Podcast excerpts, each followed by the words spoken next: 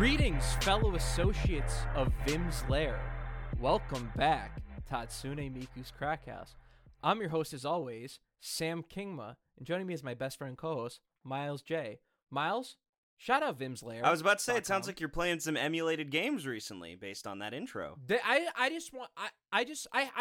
played a little bit of a R4 Ridge Racer Type 4, which we could get into later. We got a lot. There's a lot to cover this week, because we're recording this show particularly late this week, so we have about a week and a half's worth of content. Yeah, I was visiting my family in Florida for Mother's Day, and of course the birthday special. I was celebrating my birthday. You were celebrating our birthdays in the Crack House, but I was physically celebrating my birthday in Florida, where I was born. No, wait, no, I wasn't born in Florida. What am I saying? Where I live. Where my residence is, according to legal documents. But I was not born in Florida. That would be embarrassing. Anyways, so we're recording this super late. So let's. This is gonna be like a lightning round episode. So who's gonna go first? You or me? What do you want to talk about? I'll shoot first. Okay. I'll shoot first. Just want to say, Ridge Racer, great. It's a great game. Daytona, great fucking game. Racing games are great. Everyone should fucking play them. I'm so sick of motherfuckers out here not wanting to play these goddamn racing games because they're like, ooh, a car, ooh, gross. It's like, come on, what's not there to like? It's a big metal machine that goes fast. That is the appeal of the car. I learned that the other day, Miles. I was like, oh, that's it. That's the whole appeal of the entire culture. Is there big metal machines that go really fast? Do you need more? Do you need any more? Do people need more? I don't think so. No. Well, we mentioned this. Go play Daytona. We mentioned this on a scrapped segment, which is going to see the light of day eventually, because I think we both really like it, where we go over the most insane top 50 games of the decade list from like a weird website that no one's ever heard of. Awesome. And the list is insanely good, because it's just like four editors picking their favorite games, and they have some pretty crazy picks and some pretty crazy positions in them. Oh, it's amazing. But it's amazing. We ended up talking about how people don't appreciate cars enough, and I genuinely think so. Look, gamers are the most discriminated race on the planet, and I think car games are the most discriminated genre in video games. I feel like nobody gives them a fair shake. No one gives them a fair shake, and I genuinely believe, like, anyone would argue games are art, but the moment you bring up a car game, it's like, it's children's toys. They're fucking children's toys. You know, car game. I don't want to play it. I don't want to play it. I don't want to play it. $10 a car game comes out that's as good as The Last of Us, like, story-wise. It has the broad appeal. It has the relative simplicity that everyone can get into. It's got the Hollywood level-ish writing. And people are going to be like, I mean, the story was good, but, like, it starred cars. Like, if it was like a dad and a daughter surrogate and they shot guns at people and then I'd like it, but like, and there was stealth elements. If there was some crafting in the game, maybe, like, you know what we need to legitimize cars, Sam? What? Hideo Kojima needs to make a car game. Thank you. Dude, absolutely. Or honestly, any fucking one. Anyone. Any auteur in the games industry, make a car game. Here's the problem, though. Just so we can... Like, because Suda51 could make a car game. And it'd be awesome. But no one would like... write articles about it. Like, it would circulate, and like the true gamers, like the real ass gamers would like it, but it wouldn't legitimize cars, right? Like, Neil Druckmann would write a car game, and Western journalists would like it, but it wouldn't legitimize cars to, like, gamers who are like, shallow garbage. I only play Doom Eternal. Like people who want like a super based, super hardcore game. Like, we need Hideo Kojima. He is the only man who can legitimize cars as art, bridge the journalists, bridge the gamers, bridge everyone into agreeing that car games are the art. The second Strand game is a car game. Here's my pitch. It's Death Stranding 2, but It's a meta game, right? Because the whole point, what's the whole point? Like, not the whole point, but what's one of the big objectives in Death Stranding? You didn't get there, so I'm going to guess you wouldn't know about it. Build the highway. Yes, it's build the highway. So picture this. The Death Stranding's over, right? The highway's been built. Everything's good, except Death Stranding 2 happens. There's a new Death Stranding. But the thing is, it's not just a highway, right? The highway doesn't connect across America. It connects across the whole world.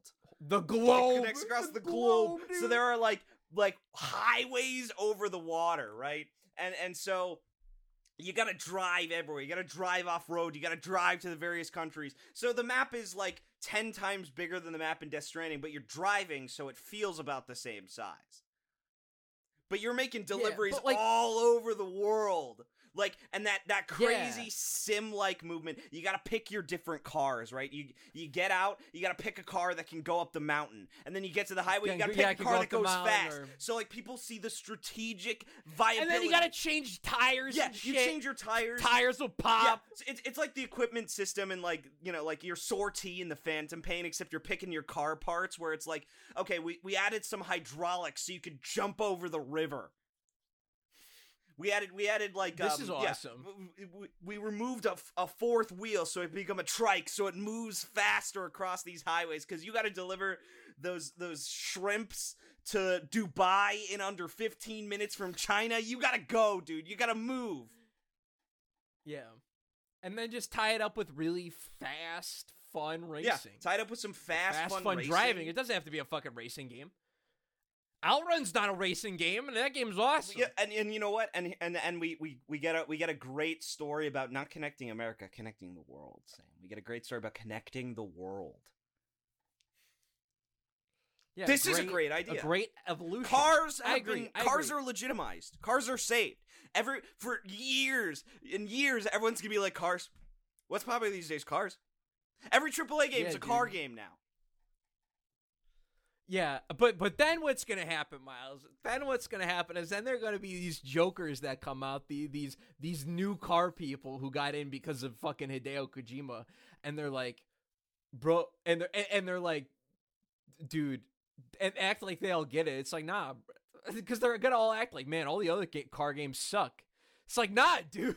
There's no way. There's no way because we're going to get a world where. No, there is a way. You're right. But we are going to get a world where more people appreciate cars. There's going to be a lot of people who are going to do that.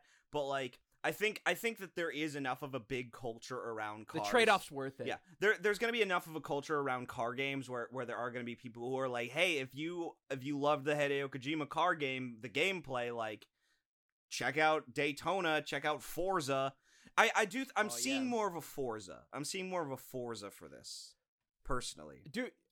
I think, Forza Horizon's, like, great. I mean, to me personally, if anyone's like, Sam, I want to get into driving games. What should I play? I'm like, you should play Forza Horizon because you can really tune that game to the level of driving you're comfortable with or how intense and crazy you want the experience to be. And there's just a lot of fun activities and fun modes in that game. The act of driving is just very fun. Because you just barrel down these fucking... Because it's like... The mechanics of driving the car are simmy, but the car itself, it does not react to the world in a sim-like way. You can cruise through trees and bushes. No problem. And just barrel fucking down these European rural streets at like 290. It's awesome. We should play. It's on Game Pass. We should play Horizon sometime. I would love to play Horizon sometime. Not Zero Dawn, Forza. Reject modernity, embrace tradition. Reject Gorilla, dude. Reject Gorilla. Gorilla Games. Reject Gorilla, embrace Forza Edition. Embrace car. Embrace car. Return to car. Reject human, return to That's car, the name of the episode now, by the way. Reject human, return to car. Fucking great. Yeah. Now, Miles, when I was on this crazy rant to you about car games a few days ago, the same night that this happened, I sat down and I did a thought experiment and I wrote out my list of my top 10 favorite video game development teams. Okay. So I want to read that to you. And then what I want to see is I want to see if you can come up with your top. I'm just going to say up front, I cannot. You can't? No, I cannot.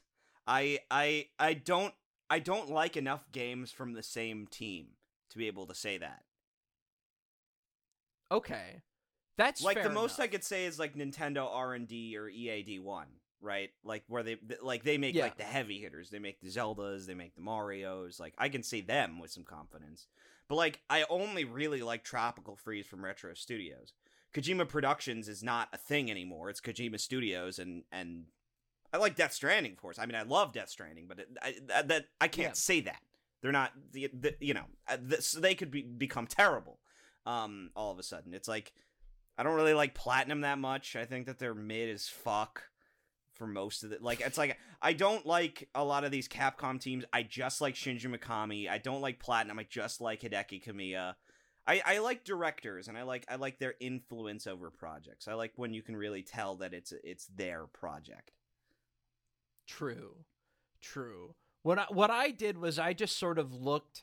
I would take a look at the studio and take a look at their portfolio of games and be like, okay, what specific handout from the platter is stuff I'm a particularly big fan of? What's other stuff I maybe haven't played or dug in too deeply to, but I fundamentally appreciate on some level? And that was, and also what studios I feel like have a good identity and aesthetic and feel to their games that I really appreciate. So I'll list my 10. This originally started as a 3x3, but I came down to 10 and I'm like, I actually cannot cut one. I'm like, I cannot cut one. So it became a top 10 in no particular order, So first one I have listed, and also, by the way, there's a lot of recency bias on this chart. The Yakuza guys 100%. Are going to come up because you just played Yakuza. Our RGG is totally on. Like, I would say 4 to 5 of these studios are like what I'd consider relatively like recent additions to the list. First, of course, listed, of course, Treasure. Obviously, shout out Gunstar Heroes, Ikaruga, Radiant Silver Gun, Bangayo, Alien Soldier, Dynamite Heady, Wario World, Ribbit King, some shit like that. Number 2 is Sega AM2, Daytona, VF, Fighting Vipers, the Super Scalar games, so Outrun, Super Hang On, Space Harrier, Afterburner 2, fucking great games. Number 3, From Software, Dark Souls Trilogy, Demon Souls, Bloodborne, Sekiro, all fantastic games, but also a great history before that with Armored Core, shit like Tenchu I really want to fucking play, shit like Otogi and Otogi 2 I really want to fucking play. They have a Metal Wolf Chaos, of course. They have a wealth of fantastic games. Number 4 is Insomniac Games, a studio I think has just maintained consistency throughout every single fucking generation they've been a part of. Obviously, the Spyro games are really tight. Obviously, we like Spyro 1 more than 2 and 3. Yeah. But I still appreciate the character and the aesthetic in the games. Yeah, no, I think those are still beautiful games. And I would say that Spyro 2 and 3 are victims of other people's game design sucking ass more so than them, like, because that was the era of like, oh, we got to compete with, like, oh, Banjo-Kazooie just came out, there was a racing game in that, like, we got to have a racing game in our thing. Like, I mean, yeah, you just raced Boggy as a seal and then again as a fucking with your shoes, but like they were like, well, we have to outdo that, we gotta outdo that, we gotta outdo this. Oh my god, they added there's first person shooting in Banjo-Tooie, we gotta have first person shooting with a monkey in our game. Like, I don't hold it against them. I think that they were just competing.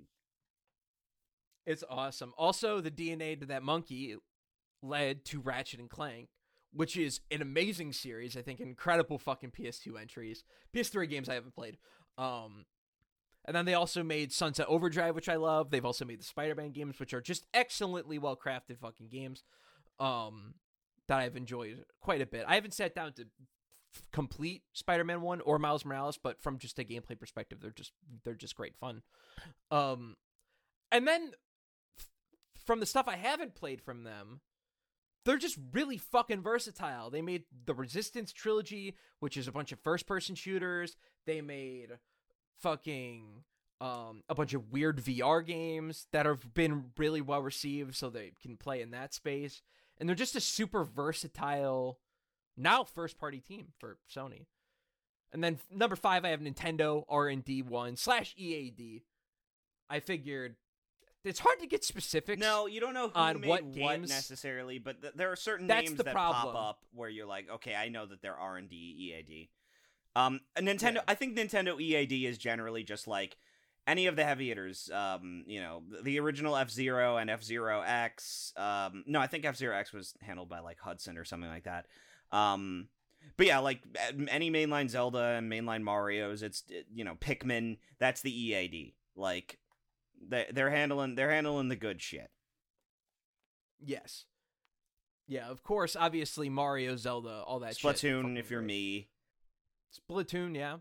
No, just lots of like all the good Nintendo shit came from them. Ocarina of Time, Mario 64 for R&D1 anyways. It's kind of weird where the split exactly happens, where they all merge. I'm gonna say that EAD occurred towards the GameCube era, and I'm gonna actually guess that EAD specifically started with Koizumi and Eiji Aonuma being split. Okay. That's my guess, but I can't be sure. Okay, yeah, write in if you know your game history and wanna school us. Number 6 is Sonic Team. How could I not? I have such a passion for the Sonic franchise. And even also, yeah, they make other stuff. If you hate Sonic, they make other stuff. Yeah, I mean, PSO is fucking Monkey awesome. Ball is super fucking sick. Monkey Ball is great. I mean, that's Amusement Vision. Oh, which was actually the... Did they make the arcade, yeah, Amusement though? Vision. They make the arcade version? Ooh. Yes. They did, okay. I think they did. Well, I know they did Samba de Amigo, Sonic Team. Yes. Yeah. They also did Billy Hatcher. 5, yeah. Yeah, just lots of cool stuff. Knights. Choo Choo Rocket, I think, is also them. They made Knights. Knights? Is Knights specifically? I think it is. Team? I think it is. Yeah, I think it is. Yeah, so just a very creative studio that doesn't always... No, I think I hate most of their games to some extent, but you know, we do what we can. Nah, I only hate a handful of their games, like, when it really comes down to it. I think there's a good chunk of their games that just aren't very good. Yeah, that's more of what I mean. Hate. But you know me, I don't dislike things. Yeah. I hate them, Sam. Yeah, cruel society we live in with you. I am the Joker, baby. And also on under the Sega umbrella, RGG Studio, aforementioned, obviously Yakuza, but also Binary Domain, baby. Did you play that one? In this fucking... No, dude, no. It's on Steam, I think. I'm going to sit down and do it. That's the one I really want to fucking play. Because that just sounds awesome. Like, play a sick-ass third-person shooter. They also made the Fist of the North Star game, which I bought on sale. I cannot wait to play that. I'm super amped. Because Fist of the North Star's always seemed cool, but it's a hard series to, like, Where can I get involved? How can I experience There's an anime. This? I mean, you can start there. Yeah, but is, like, the anime the best way? Or should I read the manga? Or should I watch movies? Here's the thing. Can I watch movies while watching the manga? Here's the thing. You always read the manga if it's available. Like, because it started as a manga. You know it's going to be good as a manga if it became good as other things. That's where you always go. That's true. But... video games are my preferred medium, so if there's a sick-ass video game adaptation, I'm totally gonna fucking play it. Just don't do Berserk, and we'll be fine. I kind of want to play the Berserk Dreamcast game, not gonna lie. That game looks like... I know what it is. It's a 60 out of 100 on Metacritic type beat, type Dreamcast. You know Liquid game. Snake plays Puck the Fairy in that game, right? He's awful. Oh, it's amazing. Annoying. Yeah. Amazing. Number 8 is New Blood. Some might say, Sam, New Blood's a publisher. Fuck you. They're very, very involved with the actual development of the games they help publish. I'd say it's a self-publishing development studio and publishing house. It's both. And they have a great aesthetic, and their boomer shooters are great. Like, all of them they're just great fucking games. Play Ultra Kill. Number 9 is Neon Falcom. Obviously, shout out Ys. Shout out the Trails Saga. Both series I feel very passionately for and I think are very cool and have enjoyed all the games I played from them. And number 10 is Yacht Club, because I love Shovel Knight and all the expansions. Except for King Knight. King Knight was kind of whatever. Card game's fun, though. And yeah, that's my list of my top 10 developers. I'm curious to see how this changes in a year or two, if any fall off and what gets added on. It's a good list, Sam. Thanks. I have nothing. I have no retort to that because it's just a good list. And you have good taste. Thank you. And I love you. I appreciate you. I love you too, Miles. There's something we don't love though. What is that? And that's simping for Lady D. Yeah, let's talk about this. I've been waiting to talk about this forever. So spoilers on this podcast. I won't talk about Resident Evil 8. Spoilers for the next couple episodes, I guess. Until I finish spoilers, it. Spoilers we haven't played until it. I finish it, and I will finish it. I'm waiting for until you finish it 8 times. Yes, I'm waiting for it to get dark. So that I can play it. But, Sam, I believe that men should be allowed to express themselves however they like. I believe that men should be allowed to cross-dress freely. I believe that men should be allowed to cry and showcase their emotions.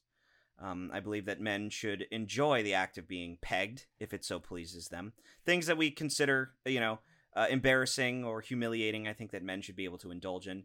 That said, if you simp for Lady D, I'm actually going to make you pick up a football and play a fucking game of football. I'm going to make you touch grass. I'm going to make you go outside and play outside in the sun. I'm going to sit you down at a steak restaurant, order you the fattest tomahawk steak I can, and make you eat it off the bone. No knives, no fork, just your fucking hands and your mouth, and you are going to eat the whole fucking thing. And then you're going to take the fattest, manliest shit of your life where you shit out the tomahawk steak. And then I'm going to buy you a fucking prostitute, and you're going to bang all of them at the same fucking time so that you can regain your fucking lost masculinity that you lost simping for this corporate product woman and all her Twitter art. I'm sorry.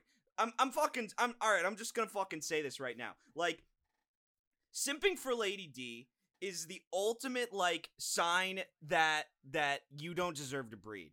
It's the ultimate sign that you can't carry the species forward. Because if you are that weak in the knees, that this fucking character that you saw for 5 fucking seconds in a trailer one time that you just dedicate that much of your semen towards, I hope your balls fall off. I hope you get your balls cooked by radiation and you can never have fucking children, or if you do have children, they'll come out as horrible lumpy monsters that won't survive more than 7 years because they'll immediately get prostate cancer and colon cancer and skin cancer and blood cancer. I want them to have all the cancers because you fried your fucking balls with your laptop jerking off to Lady D porn. All right, I get it.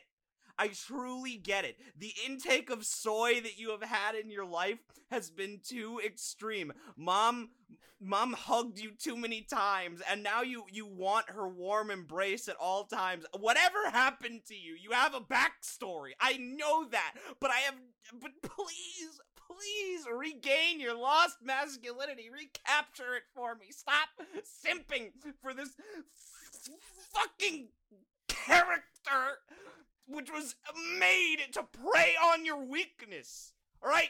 Have some standards. Be a man. You're being tricked. You're being played. You're being lied to. Now, Miles, and this is and I'm about to share a very minor spoiler for RE8. Please don't. Is that okay? Please don't share any spoilers for RE8.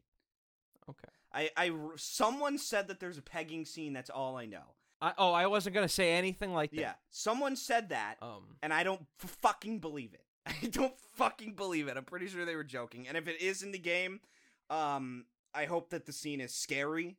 But, I've genuinely had friends. And the problem is that, all right, the Lady D shit, that whole rant I went on, obviously all comedy.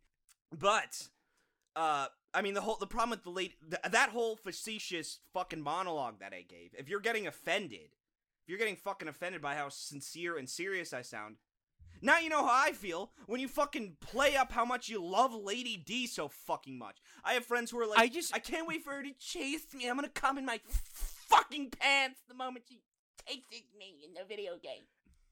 You know what happened? I'll tell you what fucking happened. 5G towers, Sam. No, I'm just kidding. What happened, Sam? I got two words for you: Pfizer and Moderna. That's all I'm saying. And Johnson and Johnson. That's the other two words.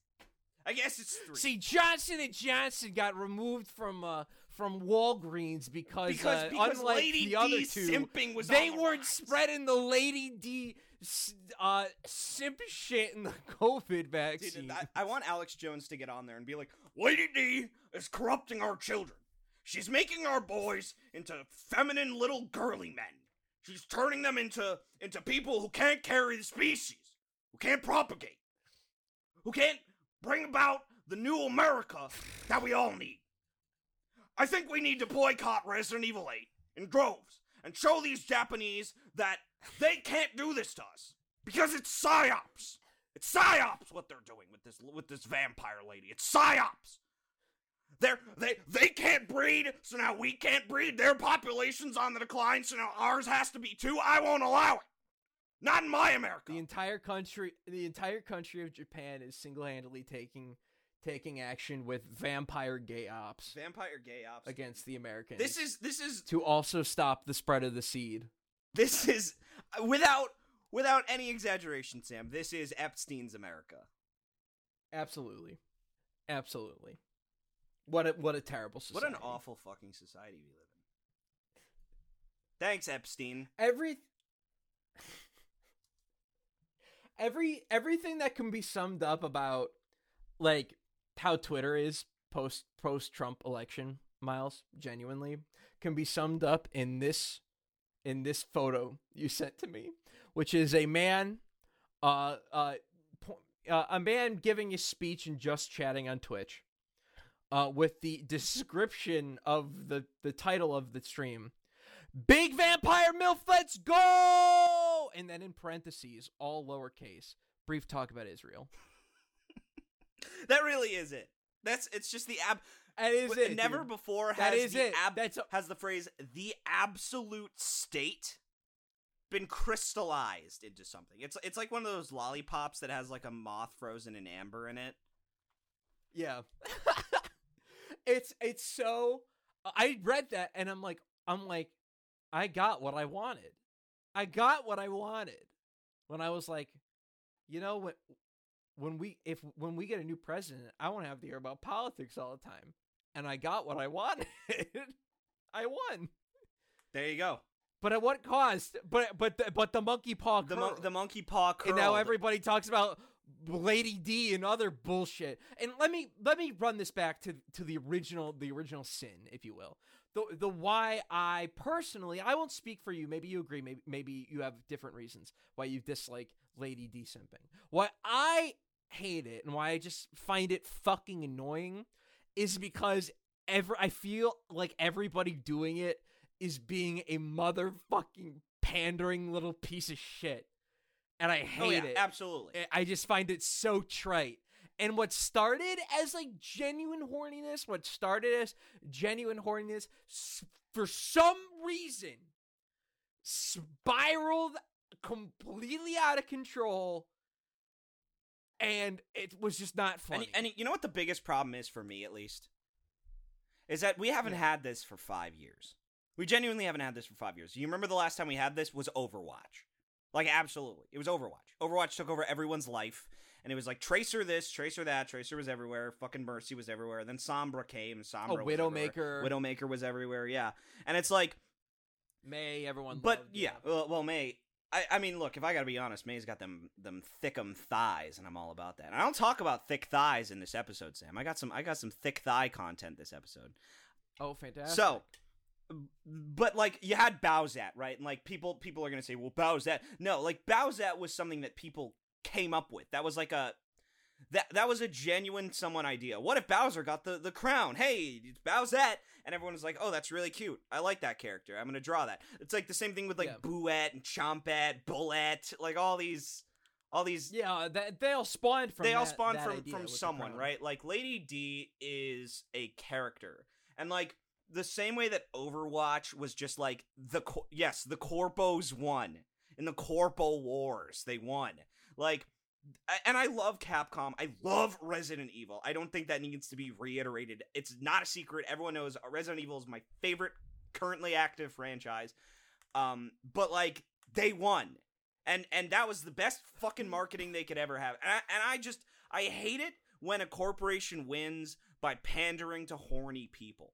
I hate it. I genuinely think it is the worst, fucking lamest thing in the world, because you do get these people who are like, I want to step on my fucking head till it turns into a birthday cake. I have to defend Capcom in one instance, because I agree. Excuse me, my voice cracked there. Excuse me. I agree that Capcom is implicit in the proliferation of the Lady D is saucy step on me vampire mommy shit. They are implicit in the proliferation in that. However, proliferation. I know I totally stumbled over that and you did not let it go. Thank you. However, I genuinely believe they did not intend, expect, or initially active market to make the Lady D is so hot, step on me, mommy shit a reality. And I'll say why I believe that, because if you remember, the Lady D stuff was like 5 seconds of the PS5 trailer. Most of it was dedicated to Chris and werewolves and the setting. Like the Lady D, they showed up for 5 fucking seconds.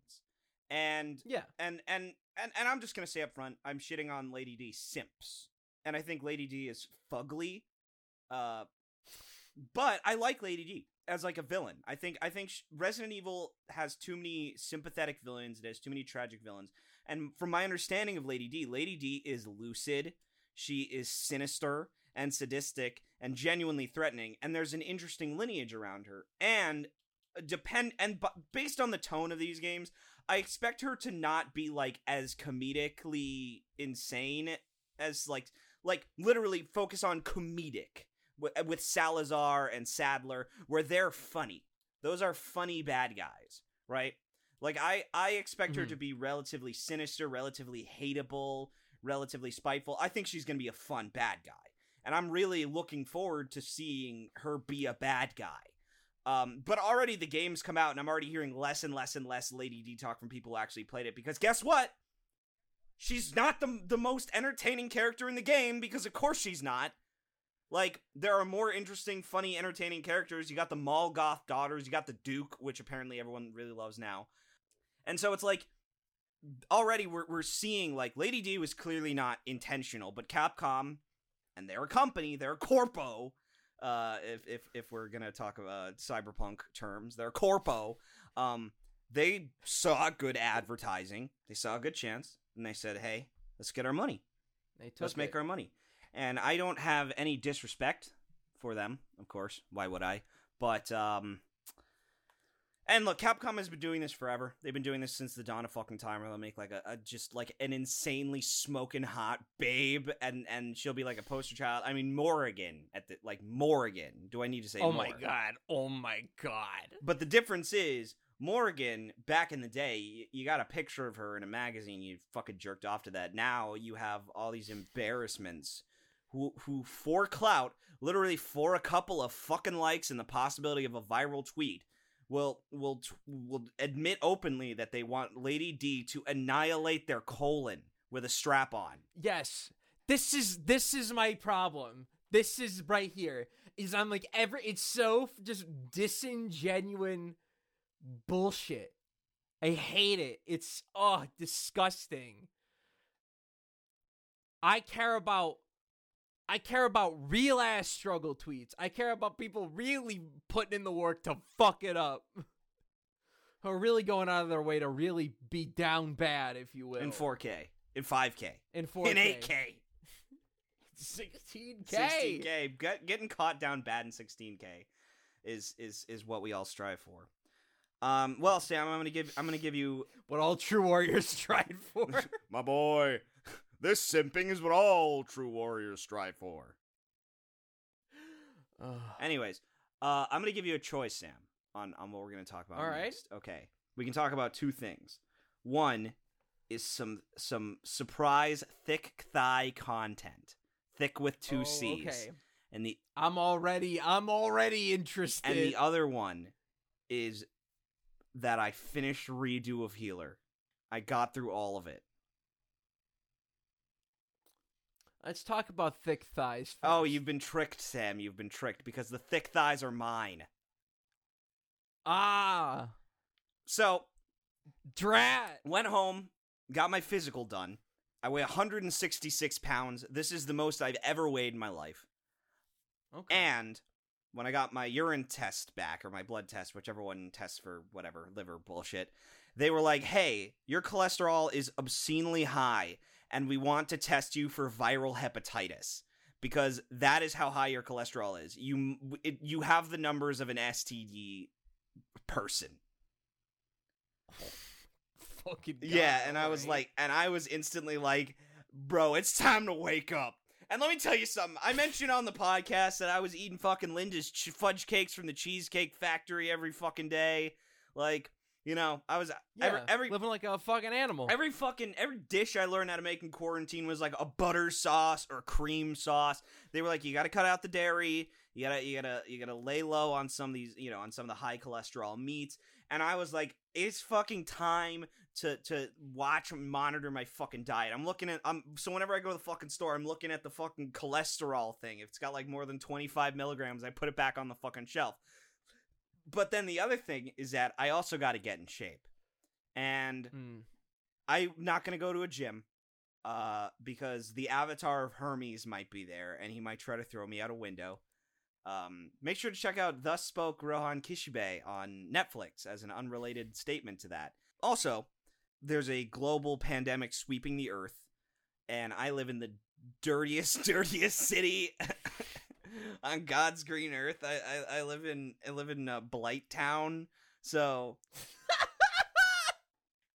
you live in the profane. I live in the profane capital. So I gotta work out from the comfort of my own home. So I've had a copy of Ring Fit Adventure that I have not opened since November of 2020, and I finally busted it out. And let me tell you, Sam, Ring Fit Adventure is the most fun I've had in a long time because I love working out, and I forgot how much I love working out. But also, Ring Fit Adventure is like the most Nintendo core game ever made. Where isn't it? Oh, it's so stupid in the most wonderful ways. And I love Nintendo's workout games. I love them. The Wii U was missing one. Here's my proposal for a. Didn't the Wii U have a Wii Fit? It did. It did have a Wii U Fit. But my proposal is that it needed a game in which do you remember that mobile game where you work out to get thin for a bunch of hot cute anime girls? You gotta kiss the phone and Super stuff. Bunny Hop covered. Yeah, that. Super Bunny Hop covered it in a great video. Like we needed that with the Wii U gamepad, where you gotta do a push up to kiss the Wii U gamepad. Oh my god, that would be amazing. But I love their fitness games like Wii Fit. They took the Wii balance board and made it a character, and his name was like Fitty or something stupid like that. And then of course you have the Wii Fit trainers who are like these mannequin looking people from Super Hot. And so I love their characters. I love their little characters. And this one has the worst cast I've ever seen in the best possible way. There is Dragor or something like that. I played the game once, and it was today. So forgive me if I get people's names wrong. But he is the most evil fitness trainer in the world. He is a dragon in spandex. He's super buff. He's supposed to be like a toxic gym. He's a toxic gym bro. That's his whole thing. Is that he only cares about gains and nothing else. And then, meanwhile, they were imprisoned in a ring, which is maybe the creepiest mascot I've ever seen. It's just a ring with an ugly genie face on it, but it's like a ventriloquist dummy mouth. The worst mouth of all time. And you can pick a voice for it. And you can pick between the most patronizing man I've ever heard and the raspiest, lung canceriest woman I ever heard. and I picked the woman, and it's so funny because she's like, "Good job! You're doing great!" Okay, Marge. Yeah, there's some real. You have to hear it to fully understand it. But then you play as like a fitness person, and it's like there's a cute like low poly aesthetic to it, where like your character's got like they have like jagged polygons. They very intentionally kind of I don't even know what you. I know what you're talking about. I don't even know what you'd call it, but you can picture it. And when you're in sync with them, they got like a ponytail that lights on fire. I played as a female character. Oh, very! I love the hair effect in that game. I think it's really eye-catching and pretty. It's a lot of fun, but I feel so embarrassed when I play it because then I'll get into a battle and it'll be like, "Great, do push the ring a couple of times," and I'll like be like, like I'm like struggling. With I'm playing with this children's toy, and I'm like, I'm grimacing, and I'm struggling with it. There's this one move where it's like overhead press. You got to press the ring in and out, and the ring, you know, it's taut. It's resistant to your moves. So I'm pressing this ring in, and there are times when I have to look away from the screen to like. Push it out where I'm just like my eyes are closed, my teeth are grit, I'm looking at the ground like argh! And then it's like, all right, now it's time to speed up. I'm like, what? You can't do this to me. I mean, trying to get fit is a comedy of errors, but I'm gonna fucking do it. I walked to a breakfast place today. I walked fucking, it was 0.7 miles there, 0.7 miles back. I walked 1.4 miles to get breakfast today, and I got something relatively healthy on the menu, and then also I got waffles with syrup. Because I can't be too good to myself. So Miles, walk 5 miles every day. Stop eating. You're done. The problem is I can't walk 5 miles because if I walk 5 miles, I'll end up in Skid Row or something. I'll end up walk the 1.54 miles multiple times. Yeah, like I do. And then stop eating.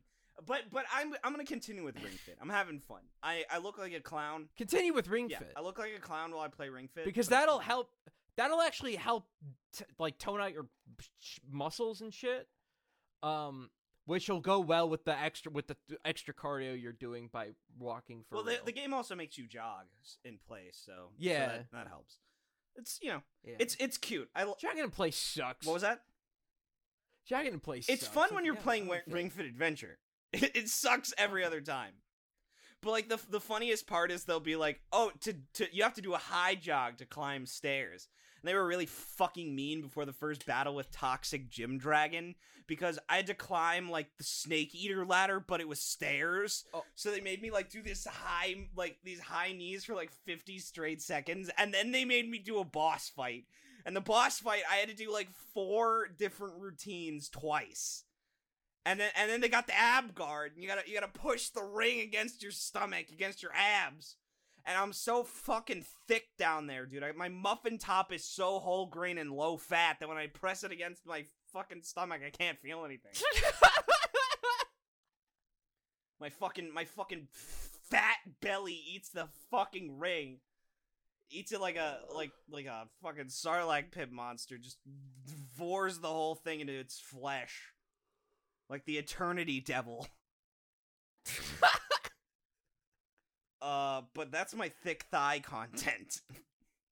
The thick thighs are mine. But I'm gonna do my physical, and when I get back, they're gonna be like, "Damn, what happened to your viral hepatitis?" I'm gonna be like, "Never had it, bro." And the moment, and this was what was really shameful about it, was that I knew how you contracted hepatitis B and C. Didn't know anything about how you contracted hepatitis A. But hepatitis C is contracted usually through. Semen, so sex with guys, which, I mean, there's nothing wrong with being gay, but it's always embarrassing. Like even now, it's always a little embarrassing to be accused of like possibly having like fucking filthy degenerate sex, you know, like where they're like you don't use a condom and whoever your partner is has diseased sperm that gave you hepatitis. Like that is embarrassing, right? Yeah, a little, just a tad. And then the other one is like habitual needle use, blood to blood contact. So you're fucking sharing needles with people. Yeah. And then heroin and shit. Yeah, heroin and shit. And I was telling Mom, I was like, yeah, they thought I was, like, eating shit. And she's like, you are eating shit. You eat nothing but garbage. And I was like, no, you don't understand. Hepatitis A is spread through, and I quote, fecal to oral route. So here are the three ways in which you can get hepatitis, and all of them involve being the biggest degenerate possible. You can eat another man or woman's fucking shit straight out the asshole. You can share needles. You can fucking pass needles between each other like a Netflix password. And then you can have a ton of anal sex unprotected with the dirtiest man you can find. And those are all three ways in which you can get a cholesterol as high as Miles J. So make sure to work the fuck out in this pandemic. This is the curse. And Miles, this is what I've learned is the curse of the too fucking good metabolism. Of the one that just keeps you slim and keeps you down regardless of what gets put in you, because that shit adds the fuck up. And it's collection time, because I'm not moving. I'm living the most sedentary lifestyle I ever fucking have. So I'm eating the same, and now my cholesterol is high. I have the liver of an alcoholic, and they're like, hey man, we're just gonna test to see if anyone has busted raw into your asshole recently. We're just gonna test for it to see if whichever guy busted a fat fucking nut into your colon was carrying hepatitis C. So that sucks. What also sucks is I watched all of Redo of Healer. Yeah. So let's break it down. So as usual, fucking content warning for the record. Yeah, content warning for the record. Maybe as usual. Maybe I come on here talking about something that I'm like, this is crazy. I can't fucking believe this. It's great or whatever. I didn't say it was great. I just said it was insane, and I had to watch more because I was fucking fascinated by it. And then it gets real boring for like 8 episodes. There are moments. The problem is that it's there's too many moments of him being like, hey, you know, we got to go to this town and solve this problem for them. I got to actually do good things to remind you that I'm a good guy. And it's like, no, I need Kearu to be the worst all the time. Like it's, and no, having sex with your like manipulated harem doesn't count. That's nothing. All the sex scenes in the show are so funny because there's like 5 of them an episode, and he always fucks all of the women at once with one cock. Like, so like there will be 3 women around him, and I'm like, are you just rubbing against it? Like that must not be that much fun. I mean, it must be, but like, I mean, they seem to enjoy it, but like he'll just have 2 women on his cock at once, and I'm like, how does that work? Maybe I'm too virginal to know. How does that work? Do they just grind against it? You haven't watched enough porn, Miles. Do they just grind against it? Like, I guess so. Like that doesn't seem. I guess fun. So. Like whenever I watch some fucking 3-way porn, right? It's always like, you know, it's always like 2 dudes, you know, or if it's two girls and a dude, like they're taking turns, you know, like that. They got to be efficient. They're saving screen time by having them fuck both of them. So it's a whole thing. But Keanu is like such a good guy. Some of the time where like he'll help people, he'll, like, you know, like if he meets someone he thinks is a friend, to like help them out. Oftentimes it's always so that he can rape someone, but like there's too many scenes of him doing a good thing for another human being, and then too many scenes of people discussing politics and them going to bars and meeting people. It's like, I need him to be awful 24/7. I need this to be like a Black Mirror episode where there's not a frame of the episode where I feel even a moment of comfort. I need this to be horrible. Here's the problem, Miles. Redo of Healer just opens too good and too strong out the gate. It's so fucking crazy that once the dust settles from all that shit, and where both of us stopped for the first time at the exact same moment in time, we're just like, we need to put this fucking shit down. It's like, fuck, like it slows down and it can't live up to what just fucking happened. That said, there are some amazing moments in it. There's some amazing moments, and I'm just going to spoil the highlights so you don't have to watch the show. Please. I would say this is the best 4 out of 10 I've ever fucking watched, because it's so boring, and then something crazy will happen, and I'll just be like, this is great. Like, this is amazing how evil this man is, and, like, how awful he is to these people. In episode 5, his village is razed, and the girl who raised him, R-A-I-S, is raped, R.I.P., by the captain of the guard, Sir Leonard, and who he replaced his face with. He replaced his own face with his to get him framed as himself. But then he's like, no, it's me, Sir Leonard. I didn't kill the princess, and the hero escaped. And he's like, great, well, you can go and... you can go and retrieve him then. So, like, he rapes the woman that raised him, and he's got the hero's face. So, yes. So she is looking at essentially her surrogate child, and it's like a horrible thing. And so what he does to him is he transforms him into a woman, drugs up his own soldiers, and they rape Sir Leonard to death.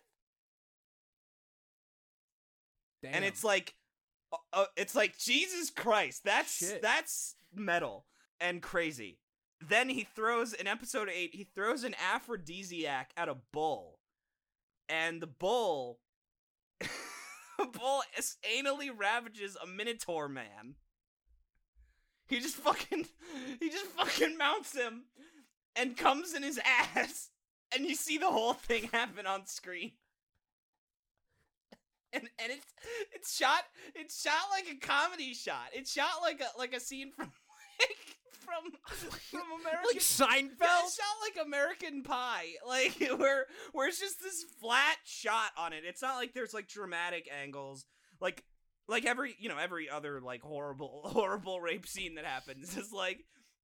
There's the dramatic angles and, like, all these, like, discretion shots, the genitals, all these things. It's just like a wide shot. No, just shot.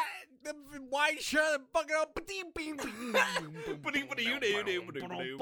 Just, and meanwhile, this man is being raped by a bull. It's insane. I could not fucking believe it. And then episode 10... maybe the most insane moment of my life, where there's the sadistic lesbian, Blade, the hero of the sword, where her whole thing, and the anime tones are down, in the manga she's even worse, apparently, kidnaps women and then rapes them to death with a barbed strap on. Fuck. Shit. Yeah, so she's like a lunatic, and she would, like, starve Kaoru, like, she wouldn't feed him, or she would make him cross-dress and masturbate in front of her, like... all this like, she was a fucking lunatic, and the anime did not go nearly far enough to justify what happened to her, which kind of makes it more awesome. All right, so that's what Kaoru turns himself into a woman, which is, by the way, that itself in and of itself is a trigger warning for some people, I'm aware. Like, already we're starting off fucking crazy. And when he's a woman, his concubines. Freya and Setsuna are so attracted to him that they pounce him immediately. And then they have sex with him while he's a woman. But that's all off screen, even though that scene would have been interesting. But alas, whatever. Anyways, so... oh, no, but he has his dick still. He still has his dick. All right, good. Oh, futa shit. Yeah, some futanari. And then the best part is that whenever she like, does anything sexual with a man, she vomits. Like, she's that disgusted by men. So she touches his cock once, because she tries to kidnap him. She, like, knocks him out, because he's an attractive woman. She touches his cock, and she fucking projectile vomits all over the floor, because she touched a penis, and then he knocks her out, and he drugs up a bunch of ugly bastards. He drugs them up. And then, but he uses a drug that makes them hungry and also horny. So he's like, if you can sexually satisfy their appetites, you won't have to physically satisfy their appetites. So he's basically like, you either fuck these three horribly ugly men or they will eat you alive. And the whole time he's sitting in his chair eating lamb shanks. And so they have some very, very tasteful scenes of like when she's sucking dick, he's sucking on the bone of the lamb shank. Like, it's very... The direction in Redo of Healer is so lame and bad and, like, boring and generic and flat and not visionary at all. Like, it's just, like, I can see this being directed by, like, someone really fucked up, but who's also, like, a really great director and, like, just getting this really, like, cathartic, insane show. But otherwise, it looks like Konosuba. Dude, because I... that's so unfortunate because I'm thinking in my head Death Note, yeah. Like the way Death Note is shot. Yeah, you're thinking of all these and, crazy like, the music angles. And shit. There's some good music in that scene and all that. All the revenge scenes are amazing, and by revenge scenes I mean rape scenes. All of them are amazing, because the revenge is like so creative and so crazy, and he can do anything. He can he can control people's minds. He can drug them. He can heal them so that they have to endure torture that they've already taken. It's insane. I think it's that's the other problem with him is that he's too good at everything, which is kind of funny. Because he like maxed out all of his levels already. Like apparently in the light novel, there's a point in which he is so strong his swords break when he uses them because he's too powerful. Whereas for me, I kind of just want him to be like a cunning healer. He's really like crafty and smart, and he lacks physical strength, but he's able to come up with these crazy plans that always pan out. That would be more interesting. Again, 4 out of 10.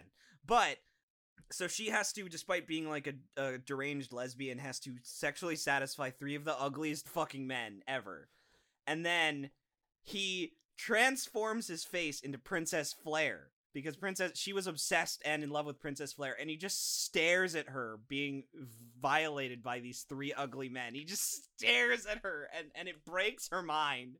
So she can't sexually satisfy them anymore. And so these 3 ugly bastards eat her alive. They eat her. Oh. And just as they start eating her, he finishes off the last lamb shank. And it's like, and that scene in your mind is amazing, isn't it?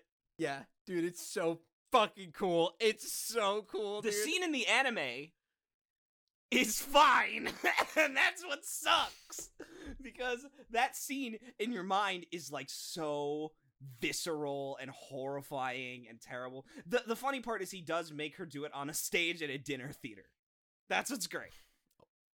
Okay. But you picture like really dramatic lighting, like, you know, spotlights. It's like all dark around him. He's got like a candle, and that's the only source of lighting near him. And so it's just like all these bright spotlights on her, all these crazy angles. Like, you know, it's just, it looks like an episode of Konosuba.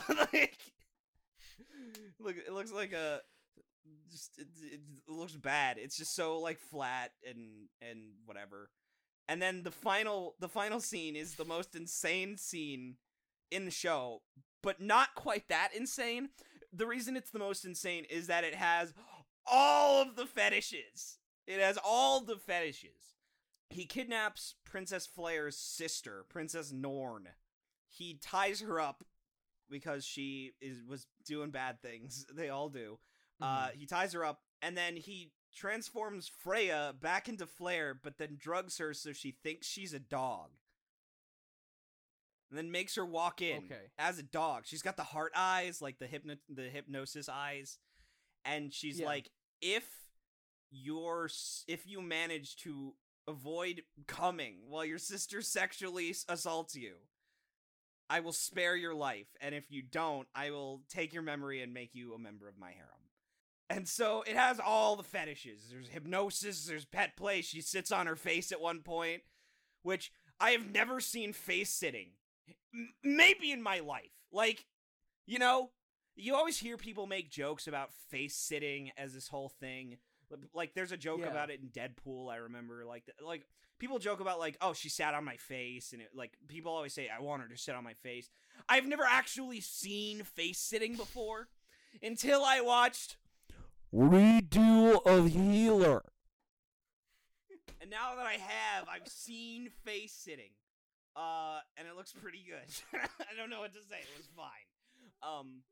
And there's incest, obviously. And she deep makes out with her sister. She licks her fucking pussy.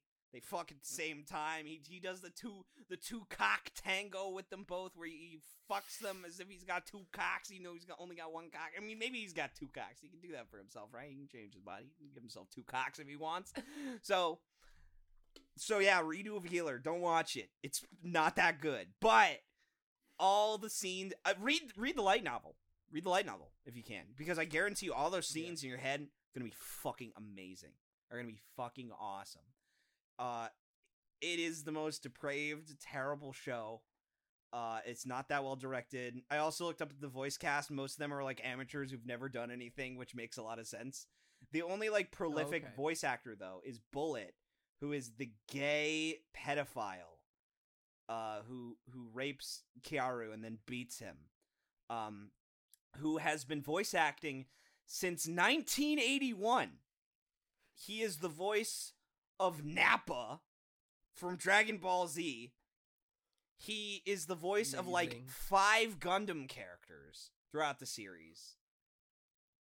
Every like super buff masculine guy you've ever seen in media, he has played. And now he plays a gay rapist in Redo of Healer. That's amazing. I guess he'll take any work. Yeah, he'll take any work. Oh, and Setsuna is voiced by Ikuno from Darling in the Franxx, because I guess her brand is only doing shows everyone thinks is despicable and terrible. Who thinks Darling in the Franxx is despicable? Oh, a lot of people think, because they think it's Shinzo Abe procreation propaganda, and that it's anti-LGBTQ.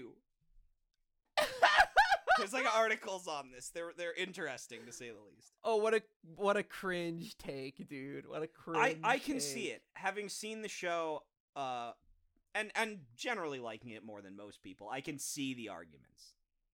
Oh, I'm not saying it's not a procreation show. It definitely is. I just don't think you should interpret that as anti-LGBT personally. Yeah. It's fine.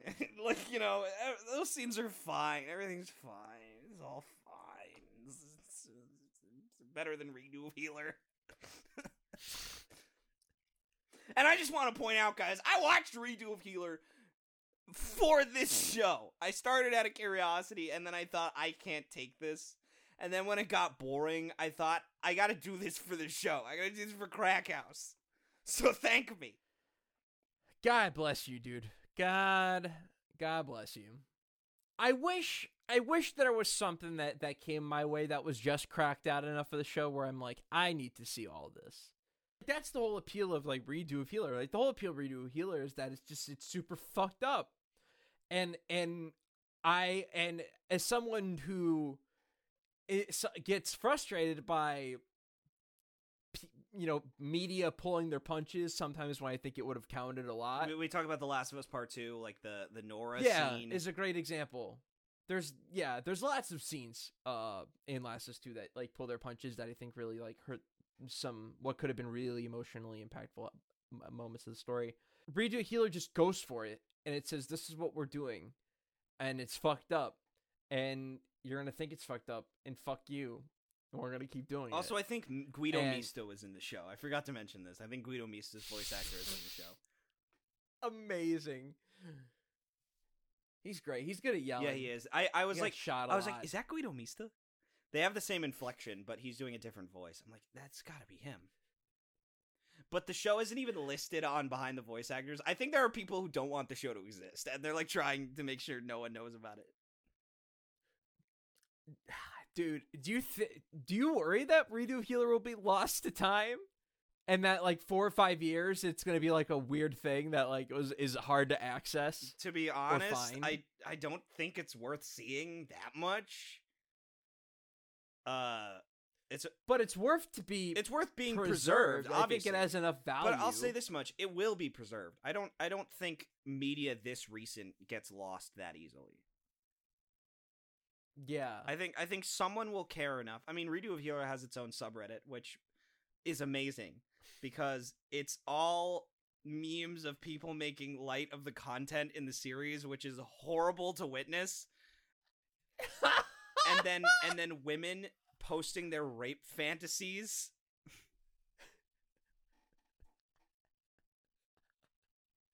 Dude, it's... This shit is insane. I'll drop another example of this happening that I became alerted to recently.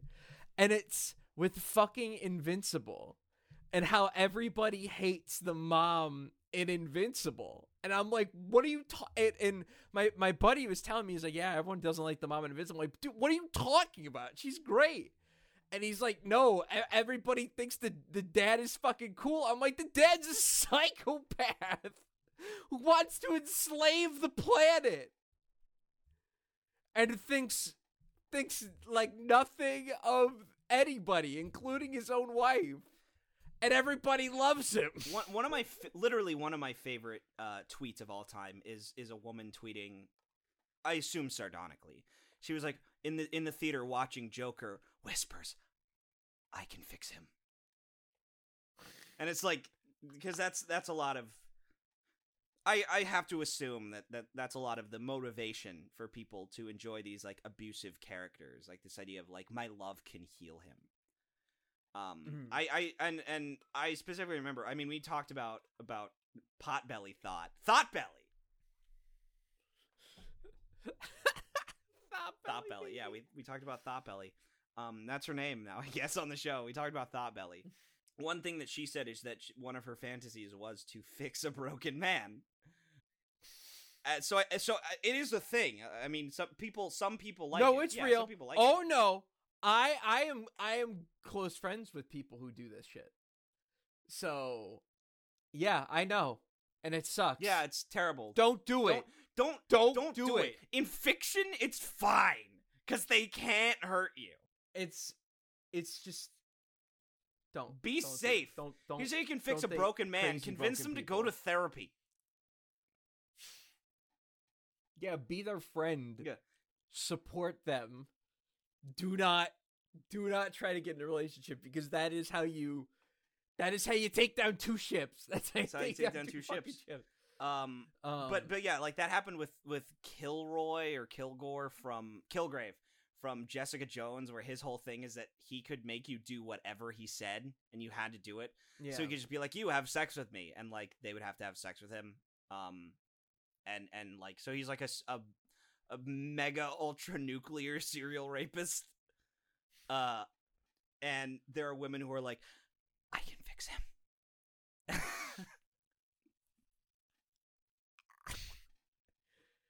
Oh man.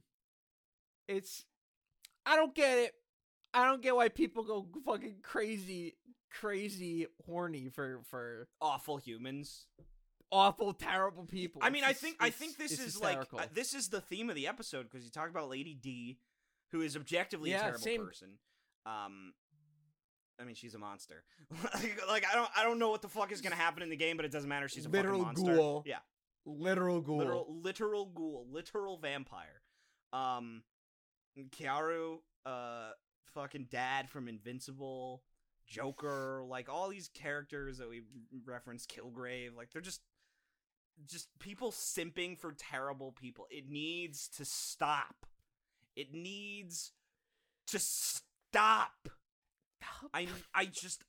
I want you to calm down. Simp for someone. All right, and you know, and you're gonna be like, "You're simp for fucking Satania. Satania's a terrible person." No, she's wonderful. She's a good person. She just doesn't want to be one, but she is. She's awesome. That's the problem. Is you gotta simp for the secretly good people, like Power. Power is secretly good inside. Yeah. Takes fucking forever to find that out, but... But yeah, she's nice. Yeah, she's on the inside and cares. Yeah, she cares. I guess. She cares about one person. I think that's kind of all that we need, though. She's a better person than the villain of the series. Oh my god, dude. Oh my god. Dude, I am so amped for you to finish fucking Chainsaw Man. When I saw that the villain won second place on the popularity poll, I was like, there's no hope. There's no hope. And Kobeni, by the way. Kobeni's a little bitch, but I love her. Kobeni's car ranked higher. Kobeni's car ranked higher than her, yeah. Poor soul. Poor soul. I like Kobeni. I like her. She's just a fun comedic. Yeah, she's a fun comedic character because she's so pathetic. She's so pathetic. Yet she makes it through every encounter unscathed. Well, we don't know if she makes it to the end of the series. I'll find out. But that's true. Yeah, I guess so. Yeah. But I mean, yeah, like she makes it through by she like resigned 3 or 4 times. Like. It's great. She's such a wonderful character. But the fandom prefers the actual worst human being ever. It's amazing. I guess the lesson of today is just simp for good people. And simp for yourself. Yeah. Be good to yourself. Be healthy. Don't be like Miles and have hepatitis C. A through C. Bro, I invented a new hepatitis. It's called hepatitis D. Hepatitis diet. Hepatitis diabetes. Hepatitis diabetes. The ultimate. Name a more dynamic duo, dude. Name a more iconic duo than hepatitis diabetes. I got hepatitis P pandemic. Hepatitis, dude. Hepatitis diabetes is up there with like Stewie Cartman. Stewie Cartman, yeah. Oh my god. I think about that name all the time since you've mentioned it, and the power of that name. Hepatitis diabetes has that level of power. Hepatitis diabetes would have been the name of Miku's Crack House had we come up with it a year and 6 weeks ago. Yeah, I do need to correct something though. I called it hepatitis P. I meant to call it hepatitis E. P.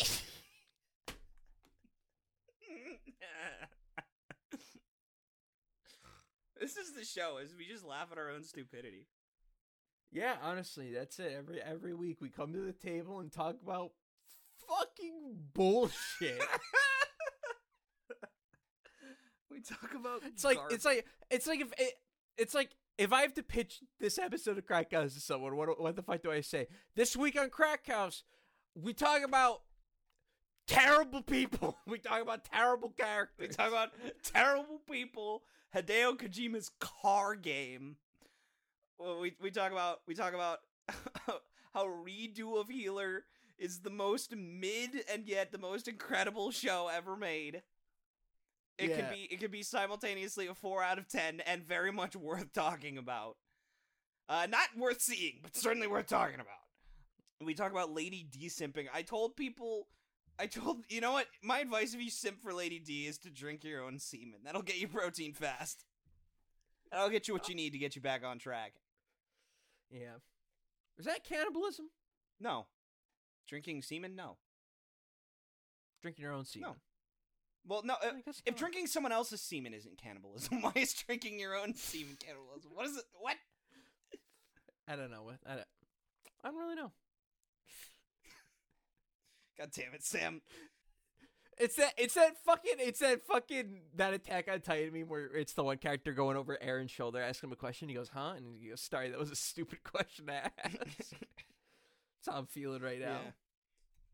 Yeah, that's my, So I'm really dedicated to working out and getting in shape. So I'm gonna play Ring Fit. I'm gonna take walks. I'm gonna go to Subway, order some subs. Like, you know, I'm really gonna. Oh, get fuck fit. Yeah! I'm gonna get fit. Fuck yeah, dude. Would you? What do you mean I can't have cum on it? Would you ever try a cum sub? Like, if you, what is the price that you would set for yourself to eat a cum sub? Oh God. I do it for $1,000. Only $1,000. Okay. I mean, can I get more? No, you think I could get more? This is the bare minimum. Like, the point is, like, what is the bare minimum that you would eat a cum sub for? Oh, the bare minimum. Yeah, I could use an extra $1,000. Yeah, $1,000 is a good answer. I would say though, I want $3,000. I would eat a cum sub for $3,000. Because and we're talking. I mean, I would also. The thing is, we're talking a foot long. It's a foot long cum sub. Okay. Now the question is, and I have to ask, how much cum is on the cum sub? That's a good. Okay. Is it one load? Here's what I think. Okay. Because I'm not. I won't do it if it's multiple people's cum on the sub. It is. I only want to do it if it's one person's cum on the sub. But the person has been edging for 3 days, so it's a lot. Okay, so it's been stored up. Yeah. It's been queued up. It's queued up and ready to go. I mean, here's the thing. Even if we're talking that much, that's a whole... It's divided amongst a foot long. It's probably less than both of us are imagining. And honestly, and the other thing is, what I get, it's a sub sandwich, which I get to put on whatever I want. Yeah.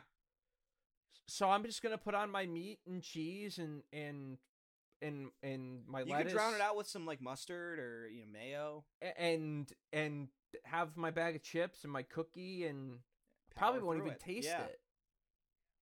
Yeah, bare minimum of 1,000 for. And then you get $1,000. Not bad. It's totally worth it. Dude. Fuck Fear Factor. Can I say that for a second? Like, fuck Fear Factor, and let me say why I say that, because. You hear about Fear Factor, and you think about Fear Factor, because I think about Fear Factor nostalgically. I'm like, I never watched Fear Factor. Me either. Growing up, but I was like, oh man, Fear Factor. That reminds me of a fucking real time where people did really crazy shit on TV. You can get away with a lot more. Today's run by a bunch of fucking pussies. That's me and my boomer ass. Early aughts energy. No, all they did was eat gross shit on Fear Factor. That was 90% of the challenges was eating gross shit, and it stunk. It sucks. Like, shouldn't the fucking challenges be more intense or interesting or actually fear-inducing? It's like, no, they eat garbage every fucking episode. This week on Fear Factor, Sally eats a cum sub. Yeah, and fucking Joe Rogan's out here going like, yeah, you gotta eat this fucking bull testicle, and it's like, and you look up, and it's like how fucking Billy Hatcher is on every single underrated gems of the GameCube list. The fucking bull testicle is on every single list of the most heinous Fear Factor stunts, and all the heinous Fear Factor stunts are all food, and it's like, didn't they do anything actually? Fearful, you know what the problem is too? Like, I guarantee you, somewhere in the world, bull testicles a delicacy, and you find that out on Fear Factor. Yes. You eat this gross. Cares? Like, it's like, would you eat a bull testicle? It's like most of these fucking foods taste better than you probably expect, or don't taste as bad as you expect. Like, it's always the mundane shit that's like truly heinous. Like to me, like if you put a fucking squirt of ketchup in my mouth, I will spit it the fuck out. I think ketchup is heinous. If you told me of a fucking bug, I could probably do it because I guarantee you the bug doesn't taste as bad as the ketchup does to me. I'm like scrolling through this. Yeah, I'm scrolling through this fucking list on Screen Rant. 10 most cringeworthy challenges, whatever. So it's the worm coffin, which is you just laying in a coffin with worms. That's not mildly gross, but I could do that. I don't mind worms. Yeah, it's pretty gross. It's pretty gross, but it is what it is. Then there's milking the goat. That's it. What? Hold on. They just milked the goat? The twist here was the contestants actually had to get the milk by sucking it from the goat's udder, then spitting it into the glass, which then eventually had to be swallowed, even though it was full of your own spit. And what was a grueling and fairly disgusting challenge to watch at home. Wait. Why would my own spit make it worse to drink? Hey, Sam, watch this. Check this out. Ask fucking Screen Rant. Sam, check this out. You ready? Oh my God, I did it. I drank my spit. Yeah. Give me a fucking $1,000, Joe Rogan. Real quick. I want to say I fucking agree with you, dude. Because people used to give me shit for like backwash all the time when I was growing up in school with like my water, because I wouldn't fully swallow my food before drinking my water, and I was just like, who fucking cares? Backwash is a little gross. Like when you look at it, close your eyes, you drink it, it tastes the same. I'm not focused on. I'm focused on the fucking water. And I have food in my mouth, but I put water in my mouth anyways. It's fine. But yeah, number 8, eating spiders, fucking eating. Number 7, trapped in a morgue. That's it. Where you're, you're just, you have like plastic over your body. It looks, looks not fun, no, but I don't know how long you had to be in there. Creepy, yeah. Yeah, if you were claustrophobic, that'd fuck you up. Leech gets stuck. I have no idea. Oh, you had to suck off a leech. That's borderline eating. Yeah. They had to eat some gross pizza, cow bile crust, coagulated blood paste, rotten cheese, fish eyes, eating, draining intestines, eating, cow blood, drinking fucking blood,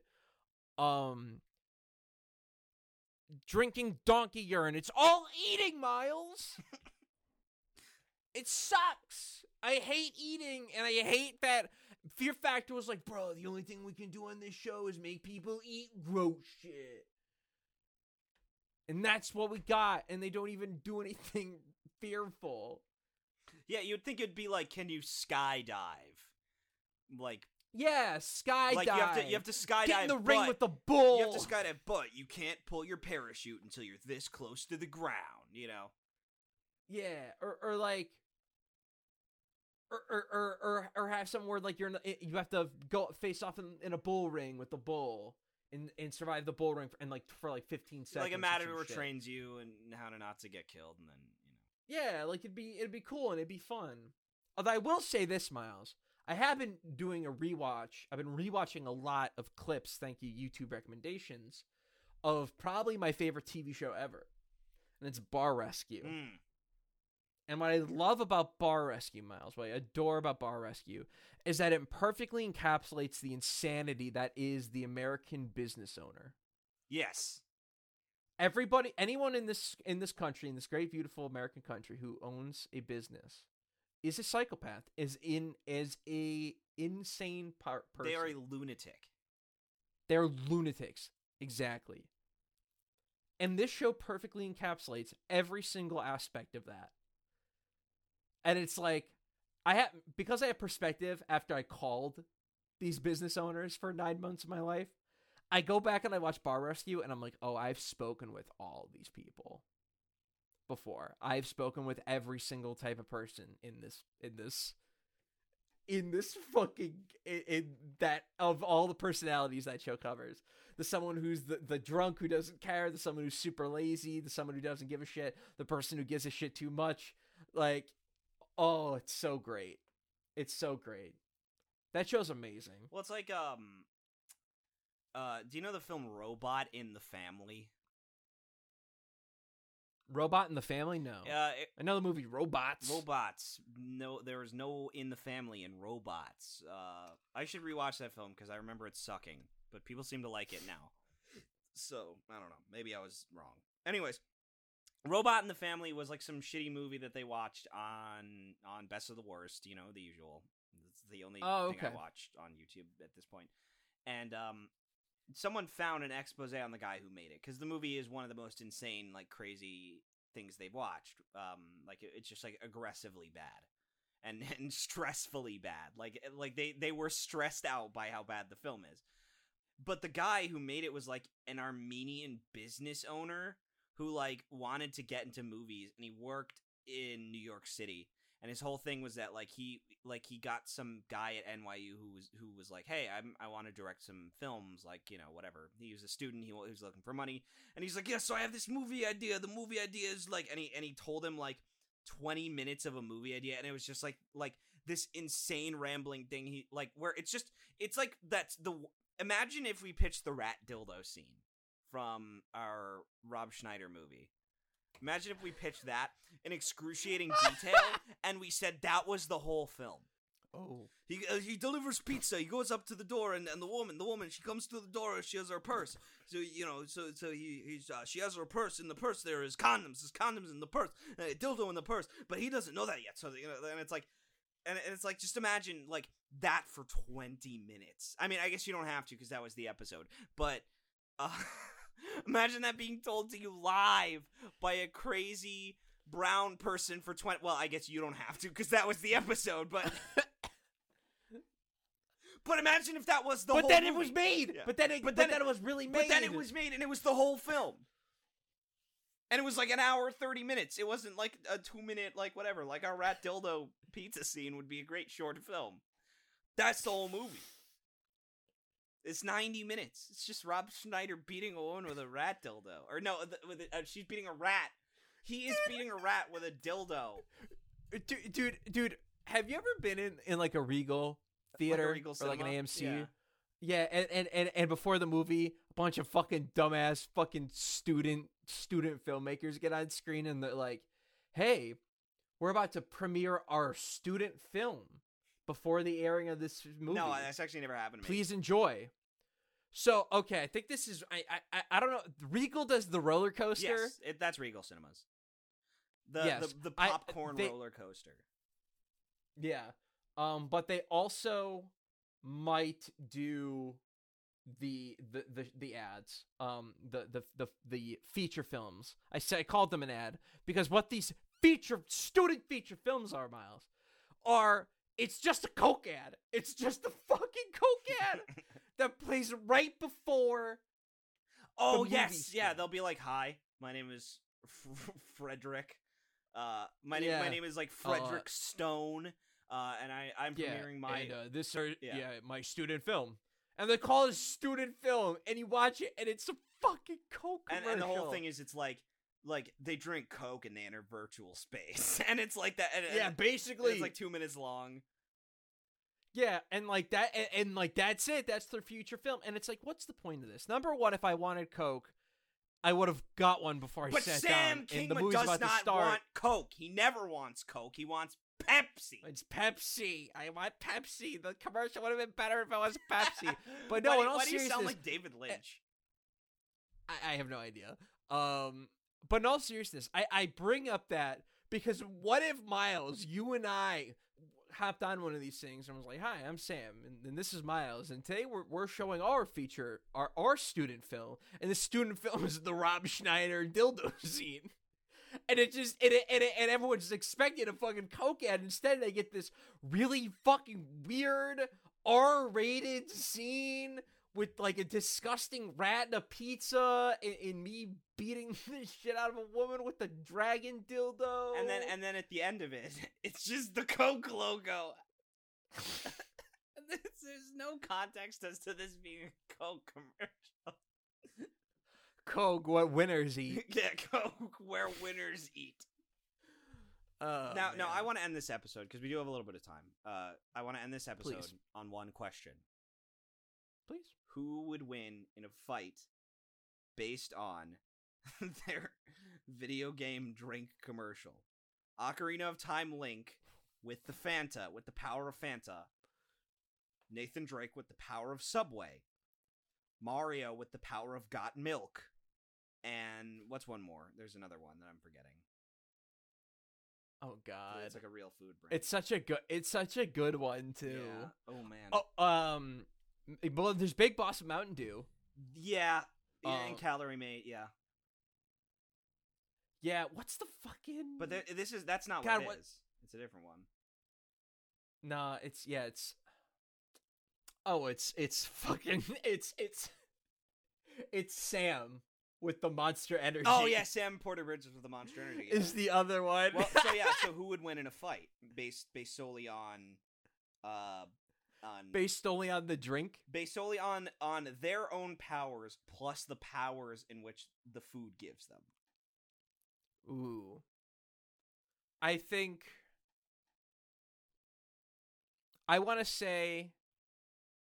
I'm gonna say Big Boss in this. Oh, situation. I thought we were cutting out Big Boss because it was just the ones from the tweets. Oh, okay. Well, Big Boss is. Oh, if Big Boss is in the tweet, then we can count it. I thought it was Mario with the Got Milk, which, by the way, Mario wouldn't have won anyways.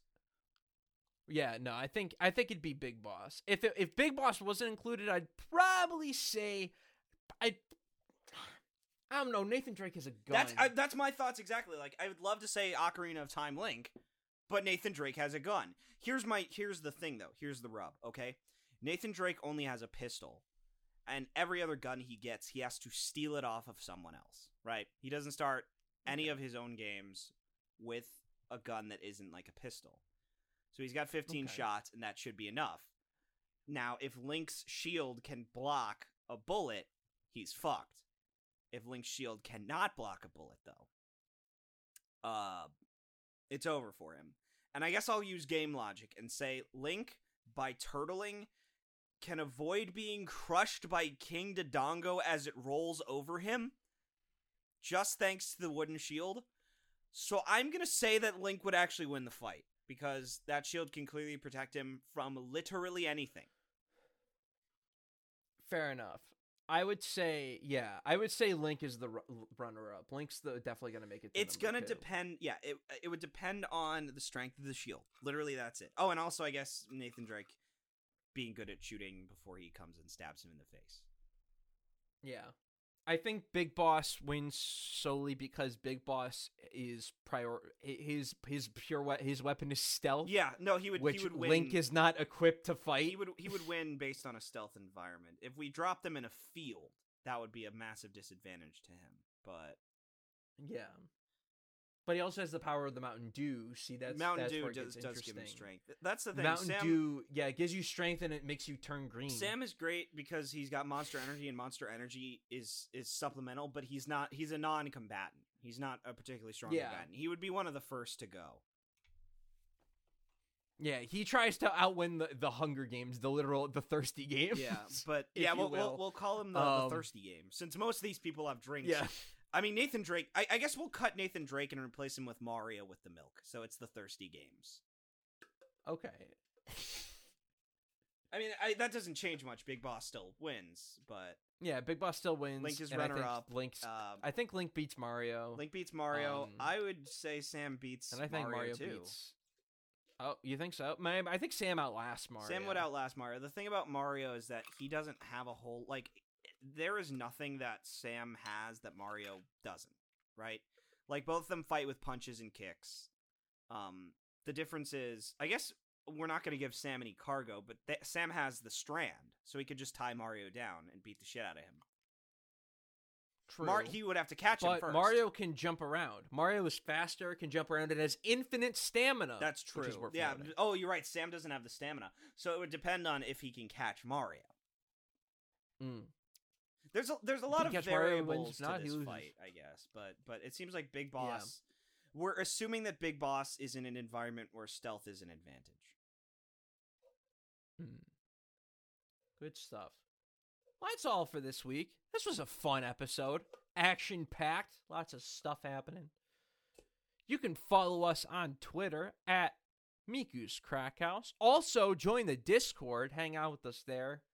Post saucy images. Talk to us about anime and video games. Newest episode, a newest chapter of Komi-san was great. We're getting an anime. Yeah, in the fall. I saw that. That's gonna be, dude. Have you seen the PV? No. Is it good? Oh my! It looks really expensive. It looks good. It looks real fucking good. I'm so excited. And the manga's been fucking incredible last few chapters. So. Yeah, that's been firing on all cylinders. We're also getting... Dude, the fall's going to be nutty for me because it's going to be Komi-san and Chainsaw Man by MAPPA. Oh, is it getting an anime? Amazing. I didn't know that. Yes. Oh, nice. Yep, this year. I'm not sure how much it's going to cover, but... Yeah, it'll be good. I cannot wait to talk to you about Chainsaw Man once you finish the last four chapters. Yeah, no, I'm excited. I'm glad. I was... Because I was thinking it needed an anime. I love the art in it, but I think that Tatsuki, whatever his name is, I can just look at his name on the thing. The author Fujimoto, I think is his last name. Yeah, it's like Fujimoto Tatsuki. Yeah, no, Fujimoto Tatsuki. Okay. So, I think his like panel order needs a lot of work. A lot of his panel work is really confusing, but he's got gorgeous art.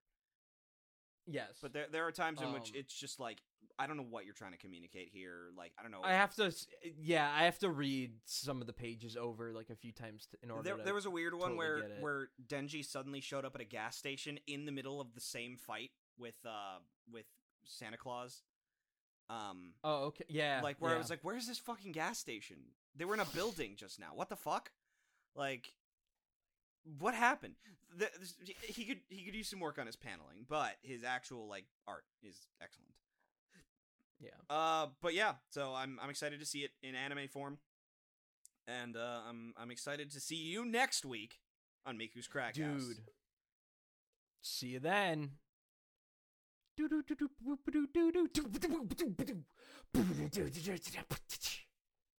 that ends. I'm going to keep all this awkward silence, by the way.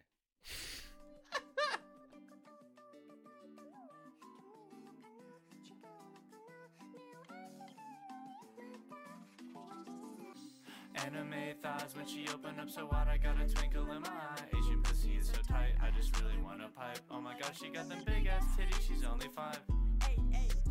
Anime thighs when she opened up so wide, I got a twinkle in my eye. Asian pussy is so tight, I just really want a pipe. Oh my gosh, she got them big ass titties, she's only 5. Hey, bitch, I'm about to fuck this cutie, so I whip out my katana and I knock this little bitch out with just one hit like I'm Saitama. Why you act like you retarded, like little bitch, I don't want drama. I still hit when she says no, don't understand when she don't wanna. Ayy, sword fighting with my penis like I'm in a fucking dojo. All these bitches want me like my name was fucking JoJo. Asian penis is too tiny like it was a no-show. Bitch, don't watch your coochie, watch anime with the bros though. With my motherfucking bitch, I might pull up, give those thighs a little motherfucking kiss. And man, if you talking shit, tell Ryuki on a list. Yeah, your sister is my groupie, she take this anime dick. Okay, okay, like little bitch, I don't care if that fat ass is too deep. Score a bounty on that pussy, you can call me Spike Lee. Putting out fire, getting ice, bitch, I'm Todoroki. And if you got some shit to say, then you can say it to me.